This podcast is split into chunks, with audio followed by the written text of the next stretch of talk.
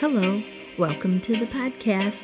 I invite you to follow along as we seek to build a firm foundation. Let's walk together as we grow our faith with every step. Today, we're on our second podcast in the series, God, Who Do You Say You Are? And I'll be quoting a number of scriptures, so I'm just going to suggest that you grab a pen and paper and write down book, chapter, and verse as I give them to you. Then you'll be able to pull out your Bible when we're finished and read them for yourself. Maybe even listen to the podcast again once you've done that. Remember, in the last podcast, I told you to always verify what you hear, verify it, and study it.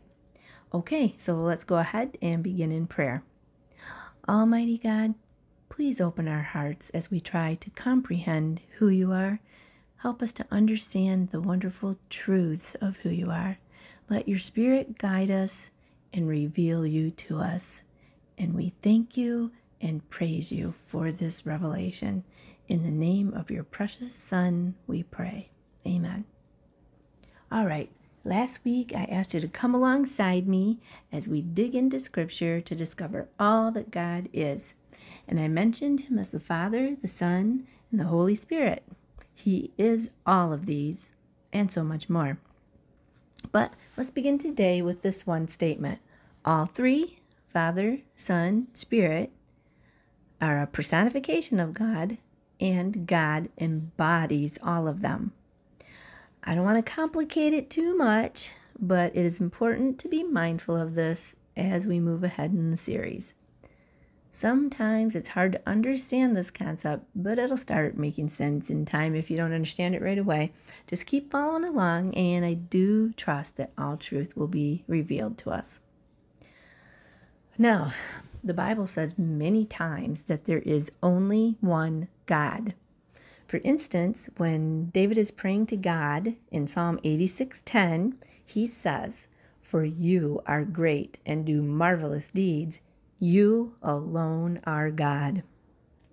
And in God's message to his people, God's own words say in Isaiah forty-five five, "I am the Lord, and there is no other. Apart from me, there is no God."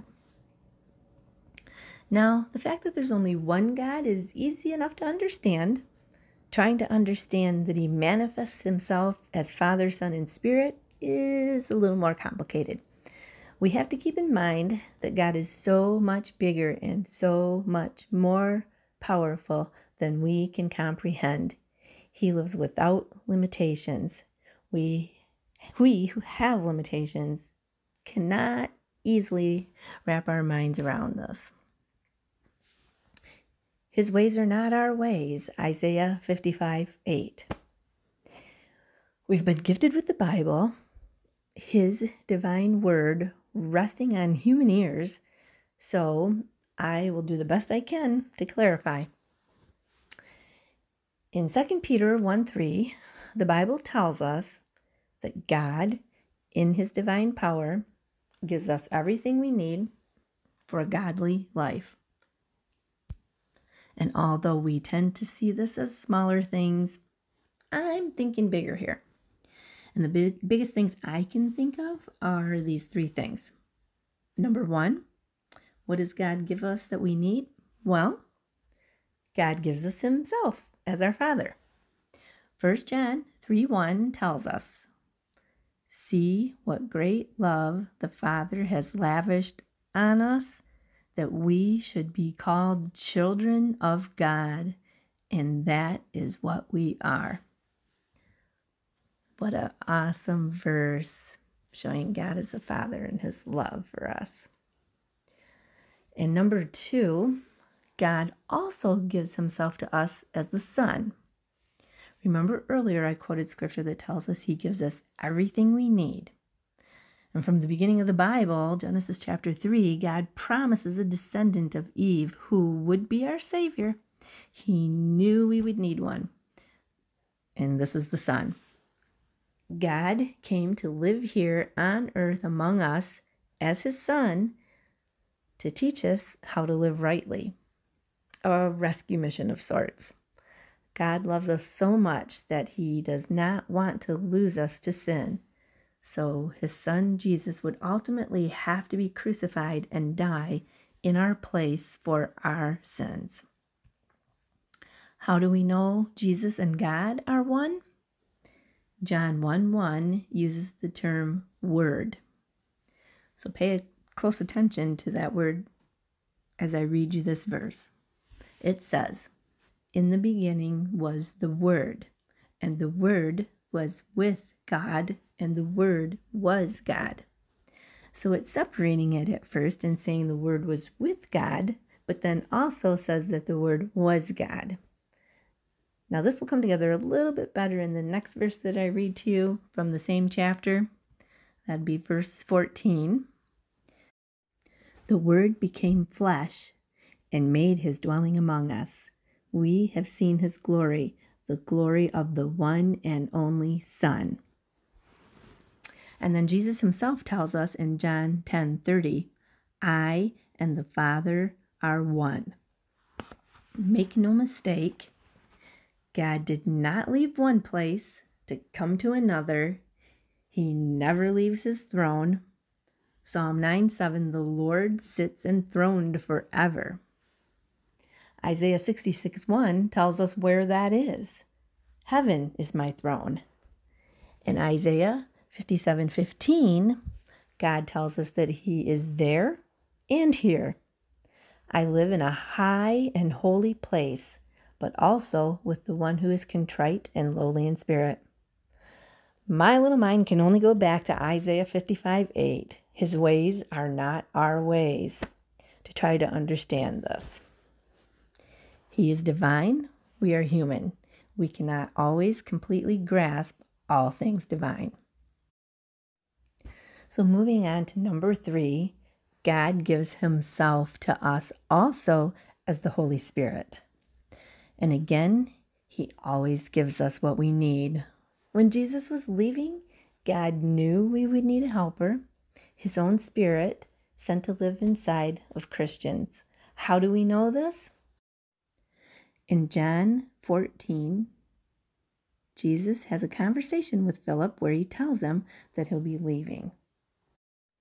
Verses fourteen and fifteen say, "And I will ask the Father, and he will give you another advocate to help you and be with you forever, the Spirit of truth." The world, my clarification for the world is non-Christians, so the world cannot accept him because it neither sees him nor knows him. But you know him, for he lives with you and will be in you. How do we know that the Spirit and God are one? Let's take a look at Jesus' own baptism. There are an amazing couple of verses that show Father, Son, and Spirit very clearly are separate. But in this part of Scripture, it also makes it very clear that the Spirit is the Spirit of God, therefore one with him. I'm referring to Matthew three sixteen and seventeen, and this is what it says. "As soon as Jesus was baptized, he went up out of the water. At that moment, heaven was opened, and he saw the Spirit of God descending like a dove and alighting on him. And a voice from heaven said, 'This is my Son, whom I love. With him I am well pleased.'" We can also link the Spirit and Jesus as one using the previous verse from Jesus' conversation with Philip. And I will quote part of it again. "And I will ask the Father, and he will give you another advocate to help you and be with you forever, the Spirit of truth." And now let's look at another verse, John fourteen six, where Jesus says, "I am the way and the truth and the life." So this shows us the truth is clearly Jesus. "I am the way and the truth and the life." And the Spirit of truth, in the verse previous to that, the Holy Spirit was sent to us as, as an advocate or a helper. Okay, so this is what I had prepared for you today in hopes that I would not complicate it too much for you. but I can try to give you one little analogy to maybe help. Think of an egg. And although in reality an egg has more than three parts, we see it generally as three: the shell, the white, and the yolk. All three together are the egg, and each of them separately are still a part of the egg, but one of them alone is not the entire egg.